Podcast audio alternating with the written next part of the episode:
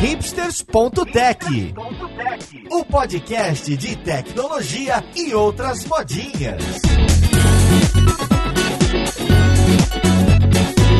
Olá e seja bem-vindo a mais um episódio do seu podcast favorito. Esse aqui é o hipsters.tech. Meu nome é Paulo Silveira e hoje a gente tá aqui na Magazine Luiza para conversar sobre as tecnologias que eles usam e entender um pouco mais o que, que tá por trás desse e-commerce gigante, muito mais do que um e-commerce. Então vamos lá, podcast, ver com quem que a gente vai conversar.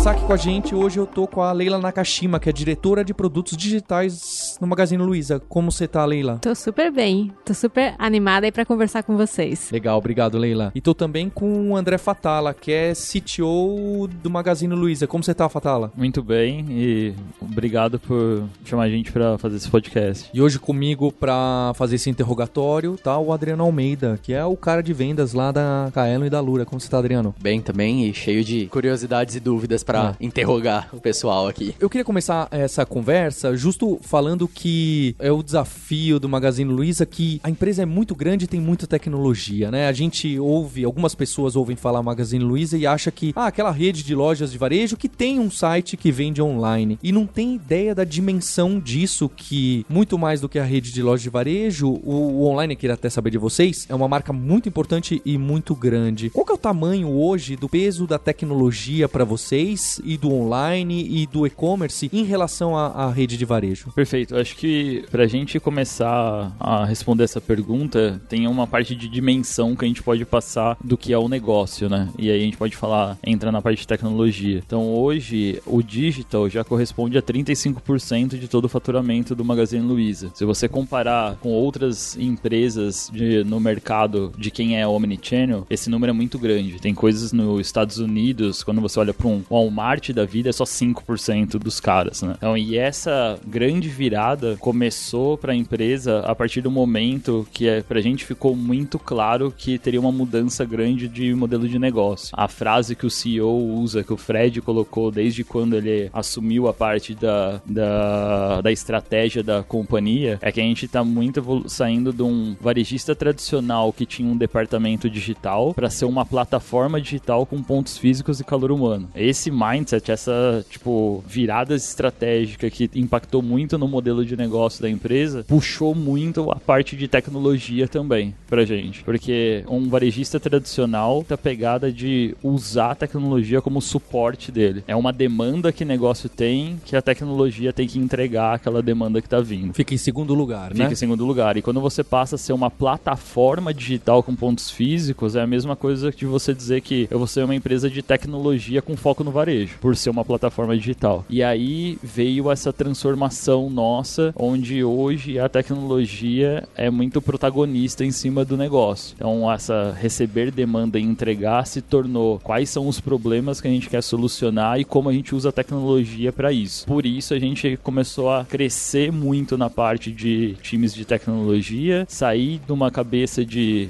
é, qualidade de entrega de demanda para desenvolvimento in-house, entendimento de problemas e times com missões específicas para solucionar esse problema e chegamos onde a gente está hoje. Só uma introdução, mas um resumo bem grande do que foi toda a trajetória do Lab e a parte de tecnologia aqui no Magazine. O que acontece como resultado de toda essa estratégia é que a gente está permeando todos os processos, né, todas as funções de negócio com tecnologia. Então, tudo que a gente desenha e a gente dividiu a empresa em produtos digitais, né? E então a gente pensa em como evoluir cada um desses produtos aqui do lado do Labs com tecnologia. Claro que olhando o negócio, e obviamente olhando o negócio e olhando muito o cliente, tanto o cliente final como os clientes, outros clientes internos impactados, e aí a gente olha tudo isso e pensa aí como que a tecnologia consegue fazer a evolução do processo, a evolução do negócio. É tudo desenhado assim. Colocando a tecnologia no primeiro lugar, né? Porque acho que é o desafio que tem muitas outras empresas, corps, que passam, né? Elas acham, ah, não, tecnologia para mim, o Gustavo do, do RH de vocês que colocou a gente em contato, né? Acho que também sofre disso, né? Ah, RH é segundo lugar, tecnologia é segundo lugar. E as empresas estão vendo que, opa, peraí, eu sou uma empresa de tecnologia, inclusive de pessoas também, né? O, o RH e a TI têm ganhado destaque. Me parece que vocês estão já passaram e estão nesse caminho mesmo. Quando você falou do produtos e tudo mais, né? A minha visão olhando de fora, né? Não conhecendo o tamanho de vocês, não conhecendo vocês detalhadamente, quando a gente pensa produtos, olhando para Magazine Luiza, a gente pensa, ah, é o site, é, um- é- é um e-commerce puro e simples, né? Mas eu imagino que no plural produtos envolva muito mais coisas aí, né? O que que envolve quando você fala produtos, né? Pensando na Magalu, na Magazine Luiza, o que que envolve produtos? Produtos, então é todo o Magazine Luiza, né? Então a gente dividiu ele em produtos. Então, por exemplo, logística. Logística é um macro produto, vai também com pequenos produtos dentro de logística. E aí a gente aqui do Labs está pensando e colaborando com o pessoal de logística para transformar a logística em digital, né? Então, para trazer soluções aí de fulfillment, para automatizar cada vez mais os processos, para trazer inteligência na decisão é, logística. Então, esse é um exemplo, logística. Ou a gente vai pensar lá na parte de administrativa financeira. Também tá tudo dividido em produtos e aí a grande missão dos times é automatizar né, e trazer inteligência para a gestão corporativa. RH. Então, também temos produtos aí em RH, em seleção, em treinamento. Então, é assim, não é só a plataforma digital,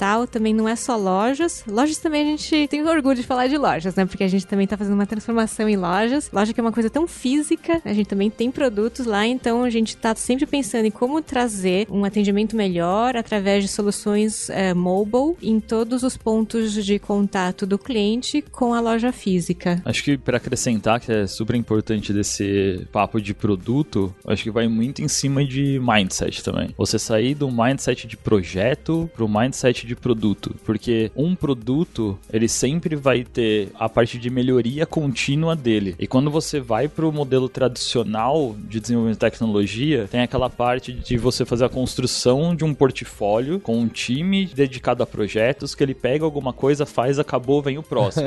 e quem cuida depois de evoluir as melhorias disso? Morreu, acabou, eu entreguei o, o- eu entreguei o pronto. projeto, tá pronto. Então, quando você faz isso, o ciclo que você vai ter de uma nova melhoria para aquele projeto que se iniciou, talvez seja muito grande pelo consumo que tem da lista de portfólio. Então, o que a gente fez foi, existem coisas específicas dentro do ecossistema do Magazine que ele precisa evoluir. Então, um exemplo claro é nosso checkout. Eu nunca vou deixar de tentar aumentar a taxa de conversão do flow de checkout. Um outro exemplo grande pra gente, a parte toda de onboarding do marketplace, fazendo indo para um outro paralelo, que eu sempre vou querer que o meu time, o lead time de onboarding seja menor. Então a gente sempre olha com essa visão de se eu estou construindo alguma coisa para o ecossistema do Magazine, isso vai ser um produto e vai ter uma continuidade de evolução, ele merece ter um time com uma missão específica para aquilo. Acho que até puxando talvez uma próxima pergunta é como que a gente direciona esses times, né? Vai muito no modelo dos OKRs mesmo. Nascem as estratégias no início do ano e a gente entrega quais são os indicadores que esses times têm que trabalhar na evolução. E a partir daí, eles começam a trabalhar em iniciativas que são hipóteses que levam à melhoria daquele indicador. E aí você vê essa continuidade de evolução do- dos produtos. E existem também novas coisas que vão surgindo, né? Novos produtos que vão surgindo. Então, se nasce um time, o time já começa a ter seus indicadores primeiro de construção e depois de rollout, muitas vezes, daquele produto. Validou? Validou. Aí ele vai começar a ter indicador de impacto de resultado.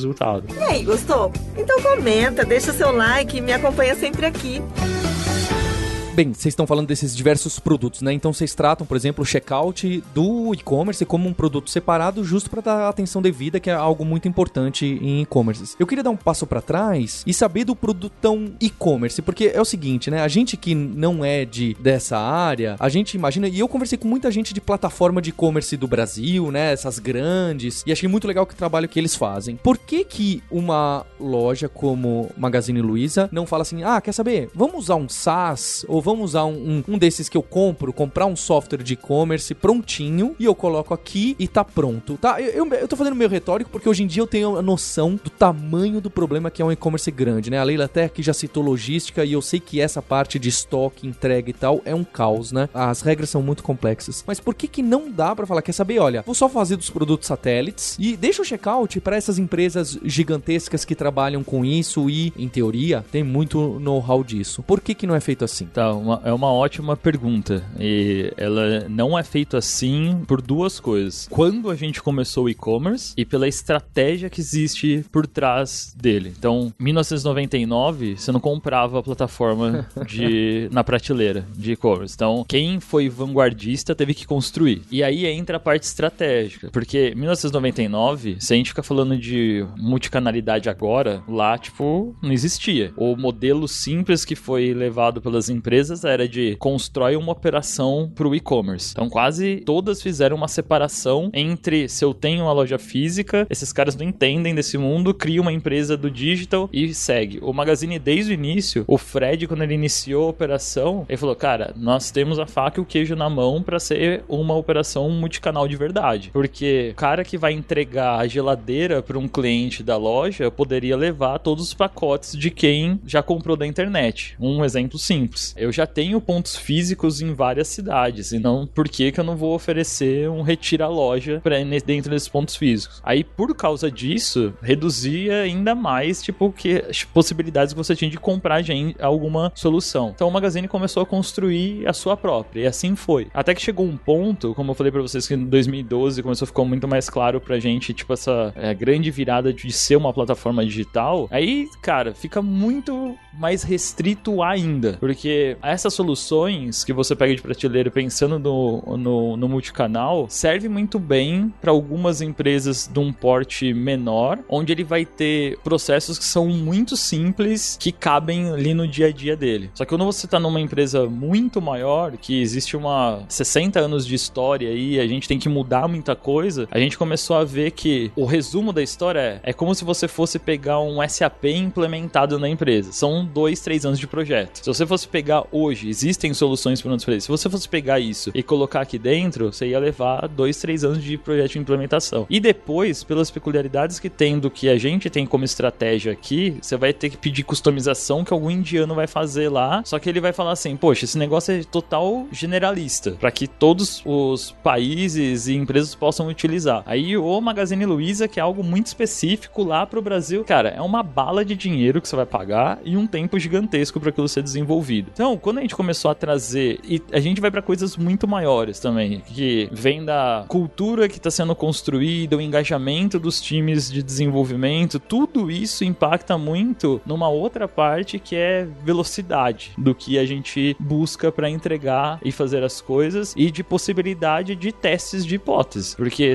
eu não vou pegar um cara gigantesco e ficar assim, ah, vamos ficar aqui testando hipótese do. O cara não compensa por time, não compensa por preço, né? Pelo custo que vai existir. Então, quando você soma essas. a parte estratégica nossa, no que a gente estava querendo buscar, que é fazer realmente uma, uma operação multicanal, né? Que hoje se fala muito da omnicanalidade. É, quando isso começou é, e a soma do que a gente estava passando por uma transformação da companhia e tudo mais, foi um caminho que pra gente se mostrou mais adequado. Porque não foi um Big Bang, não foi uma virada. A gente começou lá do lab pequenininho, talvez a gente vá falar de histórico de, de Luiza Labs, para chegar no ponto que a gente tá hoje. Então, tudo foi um processo também de mudança pra gente, de experimentação, e a gente chegou onde a gente tá. Se você fosse me perguntar, tipo, hoje, dependendo do tamanho do porte da empresa e tudo mais, com certeza é um caminho muito viável e, tipo, até bem mais simples de se fazer. Só que depende muito da onde você quer chegar. A Amazon não tá comprando plataformas de prateleira, né? Ela tá construindo a dela porque ela tá tentando pegar e olhar para o mercado e causar uma. É chato essa palavra, é um buzz do cacete, mas ele tá tentando fazer uma disrupção de varejo, no geral, com as coisas que ele pensa. Alibaba, mesma coisa. JD, mesma coisa. São caras com uma escala muito gigantesca também. É, agora, caras pequenos, médios e tudo mais, não tem nem por que você trazer essa trolha inteira pra dentro de casa e ficar tendo que lidar com tudo isso. Vai muito da sua estratégia, ambição de onde você quer chegar e tudo mais. Tem um porquê, sabe? Porque existem plataformas, inclusive nacionais, que são muito boas. Muito boas. Eu não tava aqui na decisão de, de comprar versus desenvolver, mas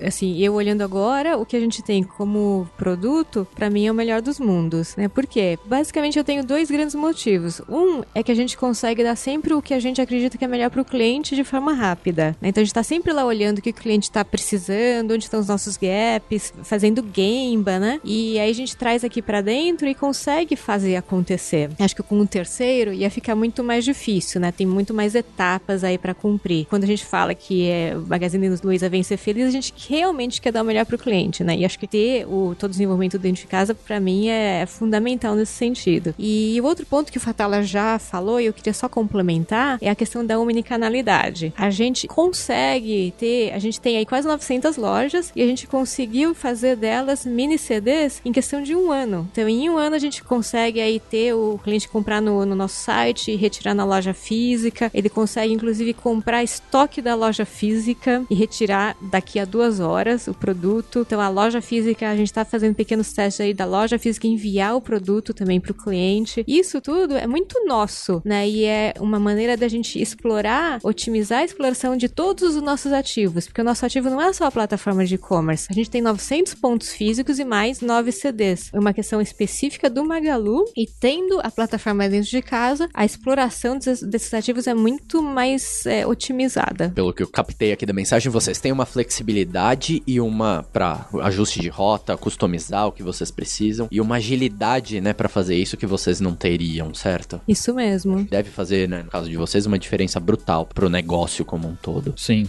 foi muito do objetivo que a gente tinha para buscar também. E a gente viu que uma das maneiras para se chegar lá era ter uma um pouco mais de dependência de vendors, também esse know-how dentro de casa, porque você acaba construindo um ambiente que tem pessoas pensando em nos problemas que a gente tem dentro do, do Magazine Luiza e pro cliente aqui do Brasil, testando, vendo tipo aquilo que se aplica e funciona bem ou não. E muitas vezes, como eu falei, é uma solução de prateleira, ela pensa no, no geral e tem algumas nuances que você tem do seu próprio mercado que não vão estar tá lá, não estão inclusas lá. É, eu gosto daquela parte do livro do Fred Brooks que fala do homem mítico mês lá, que fala que ó, o software mais barato é aquele que você compra, porque quando a gente faz, a gente não põe, não enxerga muito bem, mas a manutenção, a atualização tem é, é um custo grande. Mas eu tinha feito essa pergunta porque hoje tá muito claro para mim os e-commerces grandes, as plataformas, acho que não dá nem para chamar de e-commerce o que vocês são, porque é um negócio tão grande, tão complexo, com tanta coisa em volta, né? Sem contar o, o marketplace, que deve ser algo muito mais difícil ainda, né? Com tem ponta para todo lado, que me parece que é até impossível de se encontrar alguma coisa que dá para comprar, aplicar, sem ter que reescrever metade do código, o que viraria um monstro muito mais complicado, né? Então, explica pra gente como que foi isso de. Vocês têm. Hoje eu e o Adriano estamos aqui no, no prédio que não é bem da Magazine Luiza. A gente tá na Marginal Tietê, mas a gente tá no prédio antigo que quem passa, quem conhece São Paulo, sabe que é o prédio da Ericsson. É até meio referência pra Ponte das Bandeiras e tal, para entrar em São Paulo. Tá um escritório muito legal aqui, né? Parece bem novo, é bem bacana, com essa cara de, de tecnologia. E vocês têm logo ali onde é o Magazine eh, Luiza, o tradicional, sei lá, o, o da origem aqui em São Paulo, que tá grandão. O raiz, é. Em algum momento vocês decidiram falar, opa, não tá cabendo aqui, vamos jogar tecnologia para lá. E vocês deram esse brand de Luiza Labs. Como que é, é essa história exatamente? E o que, que é Luiza Labs? O que, que é Magazine Luiza? Pro ouvinte entender, até porque vocês estão buscando contratar pessoal. Qual que é a diferença dos nomes? Tá, vamos lá. É história muito longa, extremamente curta. né? Perfeito. Então, Hoje, o Luiza Labs é responsável por toda a tecnologia do Magazine Luiza. Toda ela. Então, desde canais de venda a todo o back-office. Logística, operações comerciais, parte de gestão corporativa, fiscal, tributário, conciliação, RH, tudo. Então, mas como que isso aconteceu? 2011, a gente construiu aqui no Magazine Luiza um time de pesquisa e desenvolvimento. Então, era eu e mais um cara.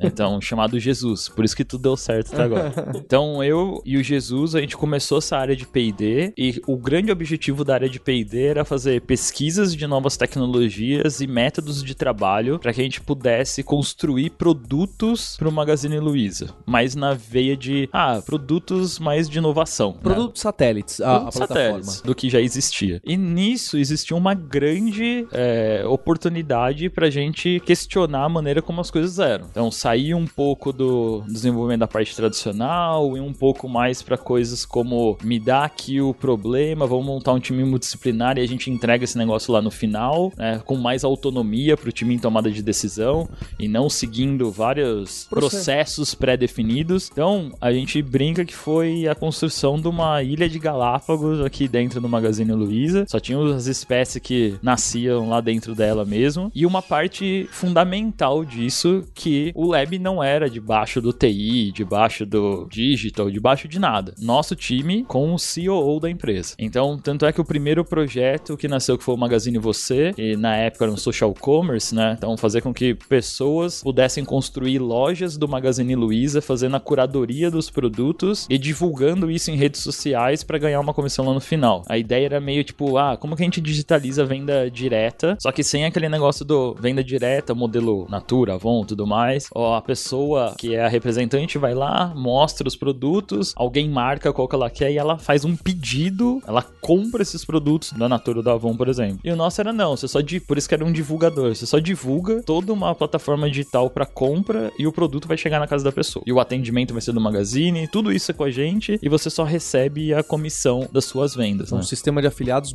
mais bacana que estava personalizado para cada vendedor. O, o grande insight veio ah, em cima assim que ninguém conhece tão bem as pessoas como os próprios amigos dela. Sempre tem aquele cara que, tipo, alguém faz artes marciais e daí se alguém quer fazer, o cara é referência. Aí tem aquele. Isso acontece muito com a gente, né? Na família tem aquele cara que é de tecnologia, todo mundo vai comprar um notebook, impressora, impressora, é o coitado, né? E ele não ganhava nada com isso. Pelo menos ele ganhou algum dinheiro com isso, né? Porque põe na loja, ó, pode comprar aí. Ou ele mesmo compra, gera um boleto fala, paga aí que vai chegar na tua casa e eu já fiz tudo por você. Esse foi o, o insight. E como tava rolando um puta de um boom gigantesco de redes sociais, falou, vamos fazer com que esse cara rode como aplicativo dentro do Facebook do falecido Orkut. O Magazine em Você esteve lá. Olha só, hein? Senhora. Fez parte da história. A história. Então começou daí. E foi muito legal porque quando a gente decidiu fazer o, Magazine Você, conversando com o, o Fred, falou: e aí, quanto que a gente vai ter de investimento e tal? E a gente decidiu que seriam três caras que iam desenvolver e em três meses a gente ia colocar ele no ar. O negócio já tava engavetado fazia uns dois anos.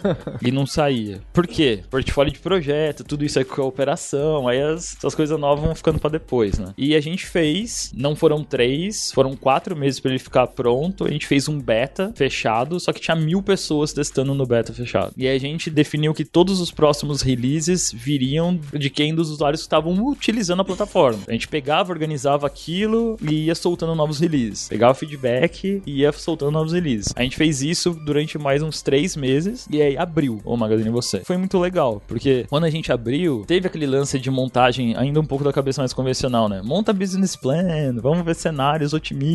Aí, tipo, mais otimista é que a gente ia ter 10 mil lojas criadas até o final de 2012, em um ano. A gente teve 10 mil lojas criadas em três semanas. então é legal, porque, tipo, é o tipo de coisa que a empresa ainda não tinha um conhecimento de como lidar, né? Tem muito risco envolvido, mas o tempo de desenvolvimento foi baixo e o investimento foi, assim, extremamente baixo para fazer o, o- esse primeiro projeto. E eu imagino a loucura do pessoal de negócio vendo essa coisa escalar assim tão É, rápido. É, foi um impacto gigantesco, assim, pra todo mundo. E aí, tem uma coisa que eu acho que é legal de comentar, que a gente vê no mercado muita gente gastando muito tempo em convencer sobre metodologias, sabe? E é muito speech de tipo, não, da parte de Scrum, de Kanban, não tem nada contra, a gente usa tudo muito isso aqui, a gente tem uma diretoria de agilidade dentro do Lab, mas quando você fala de processo de transformação, cara, no final do dia você tem que sentar a bunda e fazer as coisas. Foi o que a gente fez. Depois que a gente foi explicar, que a gente falou assim, esse primeiro projeto foi o primeiro projeto de utilização de cloud aqui no Magazine. A gente falou, cara, se a gente tivesse feito lá no nosso modelo do on-premise aqui, com metade de um servidorzinho virtual, tudo mais, sabe o que ia acontecer? Ia capotar. A gente Ia não ia capotar. aguentar o volume. Aí eu ia ter que fazer análise de é, infra pro pico, a gente ia gastar.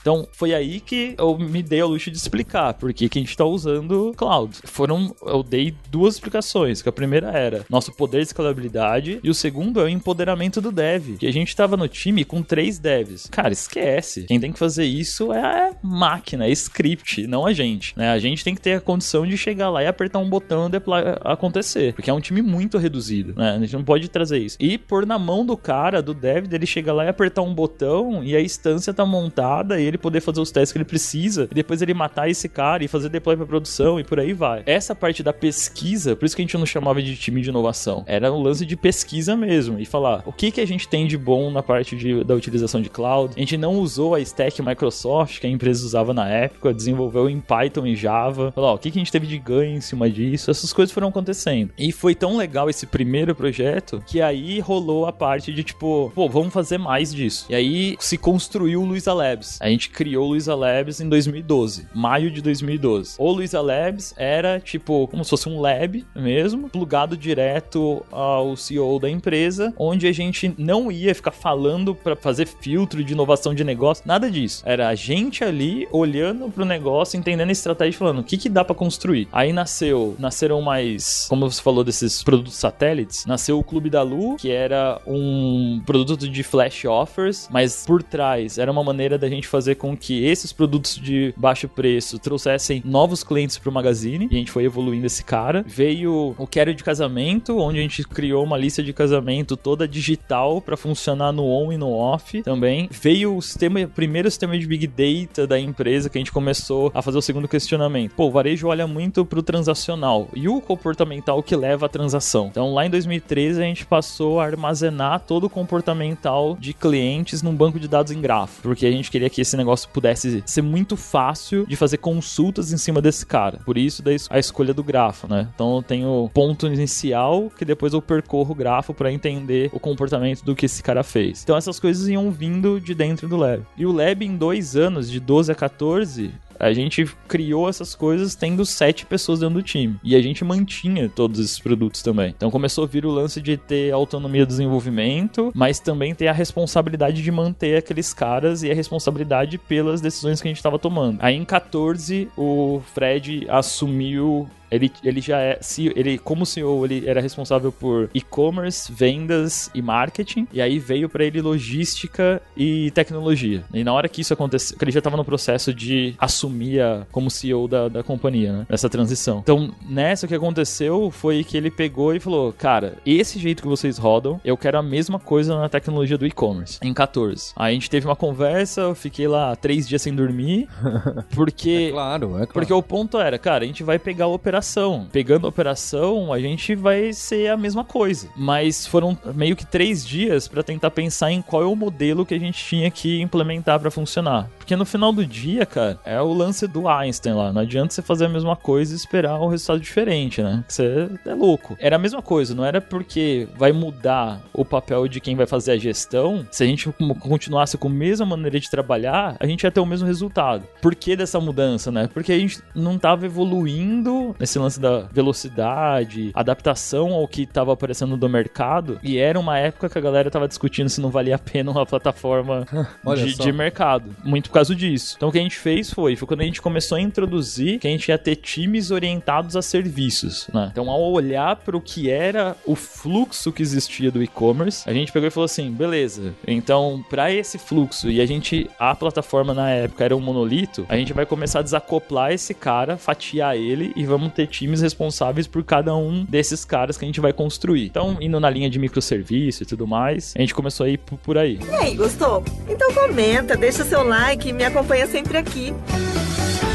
E aí vocês foram quebrando então o e-commerce e aí ia trazendo já pro Labs direto tudo junto? Ou, ah, deixa eu só tirar essa parte do sistema e aí vem aqui pro Labs e depois a gente busca o resto? É, não, a gente costuma... Nos três dias que você falou. É, a gente costuma aqui fazer umas... Quando a gente toma uma decisão, a gente vai meio que pra virada de uma vez, né? Tem que ser, tem que ser rápido. Então, o que a gente fez foi entender o que era esse fluxo que existia dentro do e-commerce e tombou tudo de uma vez. Então, de um dia pro outro, o Lab foi de 7 para 35 colaboradores, assim. E veio toda a operação do e-commerce. Mas foi muito legal, porque dessa maneira a gente enxergou realmente aonde a gente tinha que pôr foco, o que que a gente começaria a fazer essa desacoplar de tirar da parte da tecnologia o que não nos permitia evoluir para a parte de negócio. Então, olhar melhor para esse tipo de coisa. O legal foi, um ano antes da gente teve seis projetos estratégicos do time entregue, nosso primeiro ano foram 32. Bacana. E teve um deles que aumentou a, a, a nossa taxa de aprovação de compras de cartão de crédito em 8 pontos percentuais. É que eu não posso contar pra vocês quanto, quanto é um ponto percentual disso. Mas basicamente a gente tava 10 pontos percentuais abaixo do que era o mercado em taxa de aprovação de cartão. E aí o time identificou aquilo, viu que fazia muito sentido pegar e construir uma plataforma de pagamentos para ficar toda a parte de pagamento online, deixar mais na mão do cliente a decisão de, tipo, cara, a gente tentou fazer a captura, deu um tipo de problema, você pode trocar o método de pagamento, coisas simples, né? Mas que não existiam da época. E foi várias dessas simples, que são o que a gente chama lá de quick wins, né? Isso. Foram implementados e a coisa começou a. Aí o que aconteceu? Por causa disso foi o Fred olhando, falou: Meu, que cumba que esses caras estão fazendo aí, né? Mas o resultado foi bacana. Passou um ano, ele chegou e falou assim: Ó, agora a loja física é de vocês. E aí, cara, foi, não, foi, não foram três dias sem dormir, foi tipo uma semana sem dormir. Porque um bando de cara nativo digital indo lidar com o mundo físico. Teve muito pensamento em cima de como estruturar de novo os times. O que, que a gente tinha que olhar pro mundo de loja que a gente ia ter que ter foco na parte dessa evolução. O que, que tem de ganho, coisas desse. De novo, o que tem na tecnologia que não nos segura de fazer aquilo que tá se querendo que faça, né? Então isso foi feito de novo. E aí a gente pulou pra 75 colaboradores. Desse time de 35 foi pra casa dos 75. De novo, um ano trabalhando em cima disso. Teve uma reestruturação grande de modelo de trabalho, de como a gente trabalha com o negócio, essa pegada que a gente falou do início de, cara, eu quero escutar mais de qual é o problema. Esses times que vieram, na época, os caras trabalhavam com SOP, sabe? Então, assim, negócio escrevendo o que ele queria e o cara desenvolvendo lá no final e entregava, e daí, tipo, puta, mas não era bem isso. Quem, quem nunca, né, escutou essa história? Não, não era bem isso. Seis meses depois não era Seis bem meses depois não era bem isso. Então a gente falou assim, pô, é tudo isso, cara, é desperdício no final do dia. Então vamos mudar essa maneira de trabalhar. Vamos ter esses times que estão com um contexto específico de trabalho, ele entende o que, que onde é o ganho e começa a atuar, começa a enfiar os MVPs mesmo para dentro do ar, ver o que tá funcionando ou não. Tipo o Magazine Você, ele não tava 100% pronto do modelo que ele tá hoje com quatro meses. Mas a gente comprovou que, cara, tinha 10 mil negros interessados em três semanas lá de vender pela plataforma. Aí a coisa foi evoluindo. E essa pegada mais digital de pensar começou a levar pra loja também. Mas imagina a complexidade, né? Ah, deixa eu ficar rodando uns deploy aí no meio do dia em Uhum. loja e ver o que acontece. Só que até isso foi um desafio que foi colocado. Que a gente queria. Em 2014, a gente fazia, na- em média, oito deploys por mês na empresa. É aquele esquema banco, quinta e sexta, sete horas da manhã. Era isso. Era né? melhor que banco, mas tudo bem. Hoje a gente faz 30 por dia de média, sabe? E rola deploy. ó, a gente tava soltando o rojão mês passado, porque a gente implementou a parte de script para deploy automatizado no ERP. Um ERP, se apertar o botão e, tipo, rolar um deploy, cara, sabe? A gente tava aqui do cacete, né? Por que que essas coisas foram acontecendo? Muito pela cabeça de como utilizar a tecnologia e muito claro onde a gente queria chegar com a parte de tecnologia também, né? 15 e 16, Lab fica com canais de venda, né? Porque a gente tava com o time de P&D ainda, a parte do e-commerce e loja. TI corporativo tava com a parte do back-office. Logística, parte comercial, gestão corporativa, tudo isso tava... Então se criou aquela coisa que, pra mim, é algo, na minha concepção, é só uma transição, que é o Two Speed ITs da, da Gartner. Eu vejo como só uma coisa que é uma transição. Porque ir no, no meio, no core lá do que eles acreditam, que é tipo, você trabalhar desse jeito funciona, não funciona. Porque uma hora teu back vai começar a não permitir com que você evolua na parte de front para as experiências que você quer dar pro teu cliente. E a gente passou por isso também. Porque muita coisa que a gente queria fazer, que tinha que mexer em RP, que tinha que mexer nessas coisas, a gente entrava no outro ciclo Pouco valor pro cliente final. muito pouco valor. Então,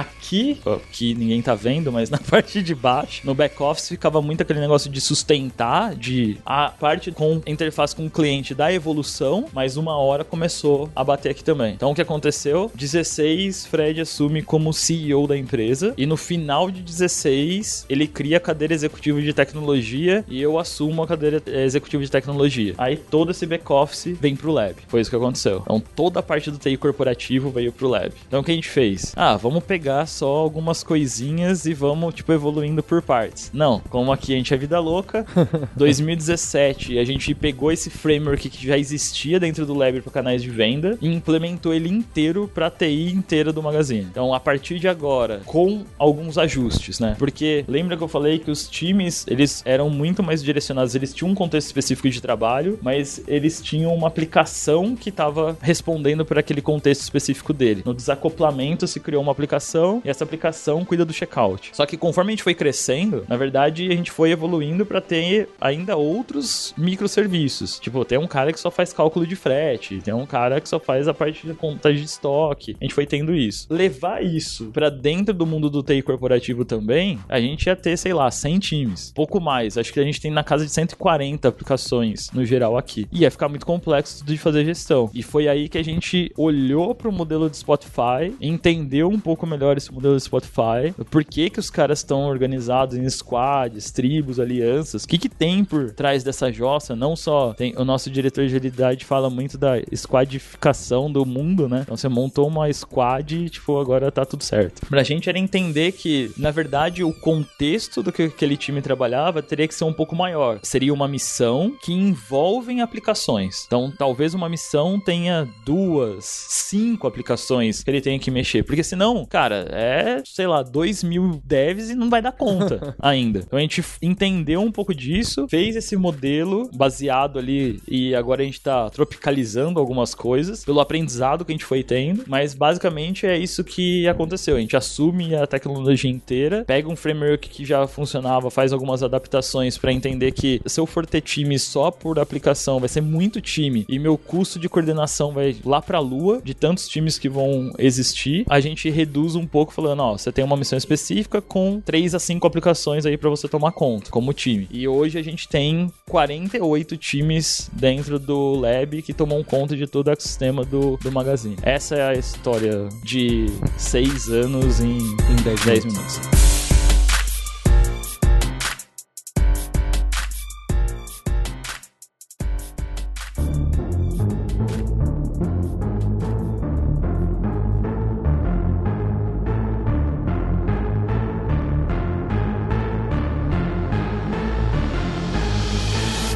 Fazer uma pergunta pra você? No, no começo do podcast, antes da gente começar a gravar, você citou transformação digital, né? Esse é outro buzzword que aparece e que agora tá me ficando claro que vocês passaram por isso de uma maneira forte. O que, que você pode falar pra mim sobre isso? Porque foi muito mais do que colocar tecnologias bacanas e usar o cloud que o Fatala citou, né? Parece que a forma de trabalhar da empresa inteira e colocar tecnologia como cidadã de primeira classe foi um processo que vocês lutaram bastante. Você pode falar um pouco pra mim? Do que, que você considera ser transformação digital até, tá bom? Eu sei que não é fácil, tá? É, colocar uma armadilha. É, assim, logo de cara pensar em transformação digital, eu acho que é um grande buzzword, sim. E acho que também é um buzzword que deixa as pessoas meio assustadas. Até porque é tão macro e tão grandioso, né? Então, eu sinto que as pessoas ficam, às vezes, com medo até de caminhar, é, de trilhar essa, essa esse caminho. Uh, e, na verdade, eu acho que transformação digital, ela vem muito de cultura, de mindset, no jeito de pensar mesmo. E, e aí ele vem a- ocorrendo de forma mais natural, né? Então, é, para mim não é pensar, putz, qual que é a tecnologia mais legal, né? Ou que, putz, não tem que tudo pra cloud porque tá na moda. É, mas é muito mais assim, muito pé no chão mesmo, assim, entender assim quais são os meus problemas, né? Olhando o cliente, olhando aqui o- os processos internos, quais são os meus grandes gaps? Como que eu resolvo eles através de tecnologia? E aí criar hipóteses pequenas de como que eu vou resolver isso e eu vou testando. E aí o teste pode ser muito simples, pode ser um protótipozinho, pode ser até uma cartolina na parede com um desenho de, de telas para testar com o meu usuário. E eu acho que para mim isso é o nosso core aqui e por isso que a gente faz bem de uma forma fluida. Então você pega, testa hipóteses de forma mais simples possível. Então às vezes eu tô falando, nem usa tecnologia, gente, vamos lá usar um, um de novo, a cartolina com canetinha na parede para testar as nossas hipóteses. E aí com base nisso a gente vai construindo e aí vai desenhando assim, o que que é uma solução básica que soluciona é, 80% desse meu meu problema. E depois, como a gente tem aí o, essa estrutura de produtos, de times focados no produto, e a gente consegue ir evoluindo, né? Então, em, em vez de entrar com uma ciência da NASA, assim, de não vamos fazer um produto né, desse tamanho que vai demorar dois anos, não. A gente vai testando hipóteses, vai errando. É, é bastante aceitável aqui é, errar e a gente aprende com esses erros, né? E aí a gente vai caminhando para evoluir o produto. Então, dessa forma, eu acho que a transformação digital ocorre de uma forma mais orgânica e mais integrada com todos os processos de negócio. Então, ao invés de sair um blocão de tecnologia que a gente fala, não, vamos fazer transformação digital, aí vamos botar o Labs aqui e cuidar de tudo. Desse jeito você junta tudo e nasce de uma forma fluida, vamos dizer. E acho que tem o cuidado também de que muitas vezes você coloca esse blocão de tecnologia, né, Leila, que você falou, e depois você percebe que ele não agregou muito valor, não agregou valor nenhum pro negócio. Quanto que você precisa pensar muito bem, ah, não, é, é esse caminho que vai trazer um resultado legal pro negócio e é uma inovação tecnológica cabe aqui? Ah, opa, então acho que aqui cabe uma transformação digital e não, ah, vamos colocar uma tecnologia X aqui, né? Acho que é, é mais ou menos isso o, o, que você quis dizer, né? Isso, exatamente. E aí a gente acaba, por isso, inovando. Mas assim, é uma inovação que ela vem da necessidade do negócio. Né? Então, por exemplo, a gente tem um, uma solução de pagamento nas lojas que é integrada ao nosso smartphone, né? É uma coisa que não existe no Brasil. Nasceu aqui. Mas nasceu assim. Então, vamos, vamos primeiro deixar as soluções móveis na loja, né? Então, smartphone pro vendedor. Então, ok, começamos a fazer lá nossos pedidos e vendas. Aí, ok, mas qual que é o nosso próximo passo? O cliente ainda tá tendo que ir lá no caixa para fazer o pagamento. Tá legal, né? A gente tem um passo aí que a gente poderia eliminar. E como que a gente vai fazer isso? Putz, não tem solução no Brasil, né? Então vamos lá, vamos queimar nossas pestanas aqui, testar várias hipóteses. E aí, ok, chegamos lá numa solução meio é, amarrada com arame no comecinho, né? Mas ok, testamos, foi, funcionou e aí vai evoluindo. E aí acabou sendo que é uma coisa super inovadora. De novo, é o primeiro varejista a fazer isso no, no Brasil. E mas nasceu assim, entendeu? A gente começa, vai entendendo as necessidades e acaba que saem inovações, mas com base no, nos gaps que a gente identifica na, no nosso próprio negócio. E aí, gostou? Então comenta, deixa seu like e me acompanha sempre aqui chegando no final, tenho que fazer aquela pergunta que tem muito ouvinte querendo saber. O que, que vocês usam de linguagem de programação, de coisinhas da moda e de siglas de cloud que vocês até estão procurando, que é uma preocupação do Gustavo Meira, que vocês estão procurando profissionais. O que, que vocês usam de legal e de não tão legal também? O que, que é o core do e-commerce que você citou? Tem um, um, passo antes que a gente é muito agnóstico à parte de tecnologia aqui, né? Então a gente saiu e aprendeu muito de algo que era extremamente homogêneo, como arquitetura, e sabia as dores disso também, para você começar a olhar e falar, na verdade, pelo problema que a gente tem, qual que é a tecnologia que a gente pode usar que vai conseguir ter o sucesso em cima do problema que a gente quer atuar. Então, a partir disso, algumas coisas foram se tornando padrão. Por que, que eu falo disso? Porque uma das mexidas que a gente fez foi, é uma prática comum de você ter arquitetos de software, arquitetos de solução dentro de times de tecnologia, e a gente não tem, a gente tem princípios de arquitetura. E os times devem tomar suas decisões baseados no princípio de arquitetura. Disso entra uma parte bem forte de evolução de maturidade das pessoas, exatamente nas escolhas que estão sendo feitas. Pô, eu vou pegar. É, e a gente aprendeu muito com isso, tá? A gente já teve casos de, puta, pegar Go, onde um cara sabia e construir um pedaço de um core de uma aplicação em cima dele e depois sentir umas dores gigantescas em eu não acho gente pra tentação nisso, eu não consigo evoluir, se esse cara ficar doente, tipo, algo da cultura que a gente foi aprendendo e foi acertando em como trabalhar dessa maneira. Mas a gente mantém isso. De, tipo, tentar ser agnóstico e saber onde, pela quantidade de pessoas que têm o conhecimento que tem, olha, dá pra usar isso daqui para solucionar aquele problema. Como a gente tá hoje? A gente tem muita coisa. Python, Java, Go e Node, muita coisa. O front fazendo um tombamento aí bem grande para desenvolvimento em React, no geral. Tudo que a gente tá fazendo de front tá nascendo em, em React agora. A gente teve muita parte de todos os administrativos nossos, consoles internos de administração em Angular, mas eles vêm migrando também para React agora. A gente é cloud first, então tudo que a gente pensa em desenvolver, a gente pensa assim, primeiro desenvolver para cloud. Então hoje toda a plataforma digital roda em cloud e a gente tem muita coisa de loja já rodando em cloud também, mas temos nossos grandes legados que rodam no on-premise. E tipo, tudo bem, nosso RP tá rodando on-premise. O ponto de venda também? O PDV, na verdade, tem dois modelos, né? Esse que a Leila comentou do que a gente tá fazendo do mobile pagamento, que já tá na parte de mobile, tá rodando em cloud. Mas a gente tem uma parte grande que roda por até regulamentações que você precisa ter o PDV rodando o servidor rodando local, tá? Então tem mix aqui de coisas. Temos legado sim, é, e a gente lida com eles. O ponto é, a gente olha para ele e fala o que aqui tá gerando dinheiro e tá funcionando bem versus aquilo que vai nos atrapalhar na estratégia que a gente construiu. É esse cara que a gente tem que mexer. Em vez de ficar querendo reescrever Não, tudo. Cara, até porque, vamos ser transparentes, daqui 10 anos vão olhar pro que a gente construiu agora e falar que tá uma merda. É claro. Entendeu? É claro. E ponto. Tecnologia é isso. O lance é a gente fazer as escolhas certas pro que a gente tá agora convivendo, entendendo pra onde tá indo e que seja fácil no futuro da gente poder ir se movendo. Cara, muda. Tipo, a nova moda é o quê? Constrói tudo o esquema serverless. Não se preocupa com o que tem por trás. Então é lambda pra tudo quanto é lado e, tipo, você não precisa se preocupar o que tá rodando por trás. Você tá escrevendo na borda e pronto. É aí que a gente tem que tomar cuidado, sabe? No geral. Principalmente comunidade de tecnologia, assim. Porque, igual JavaScript, cara, é um framework por dia. Se for,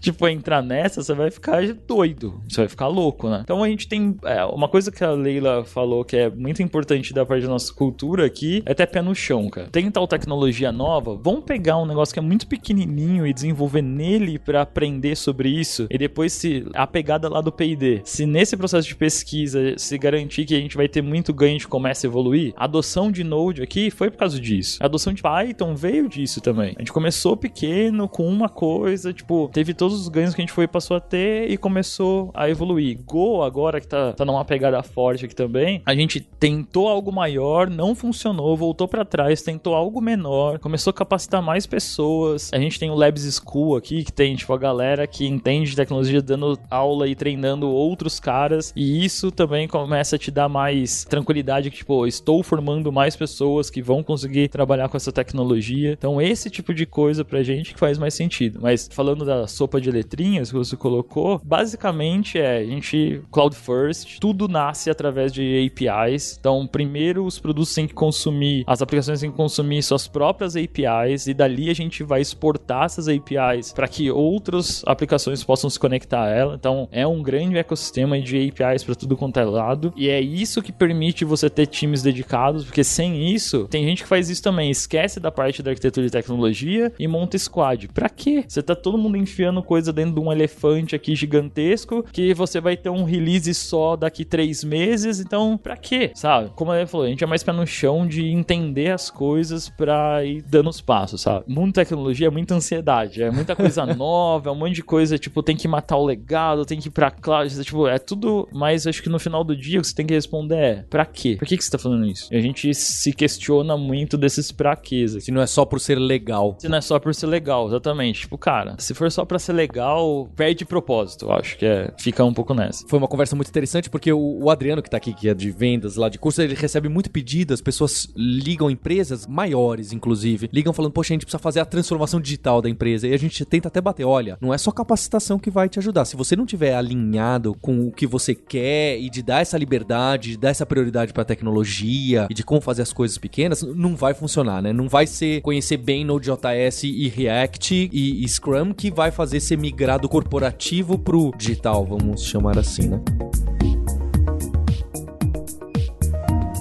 Bem, eu queria agradecer a ligação aqui, essa ponte feita pelo Gustavo Meira. Obrigado, viu, Gustavo, tá quietinho aqui no canto. E o tempo da Leila Nakashima e do André Fatala. Muito obrigado a vocês. Foi muito bom aqui. Obrigada, a gente que agradece aí pelo tempo de vocês. É, obrigado e foi um prazer poder compartilhar também um pouco do que a gente vem fazendo aqui. E, Adriano, a gente vai deixar os links aqui pro Hipsters Jobs, que o, o Gustavo já colocou algumas das vagas que eles têm para quem quer trabalhar aqui com vocês. E a gente tem um compromisso na próxima terça-feira. Então, Hipsters, abraços. Tchau.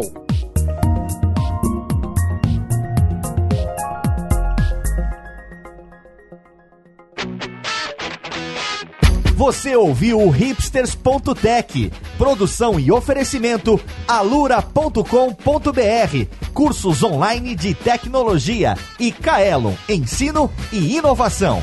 Edição Radiofobia, podcast e multimídia.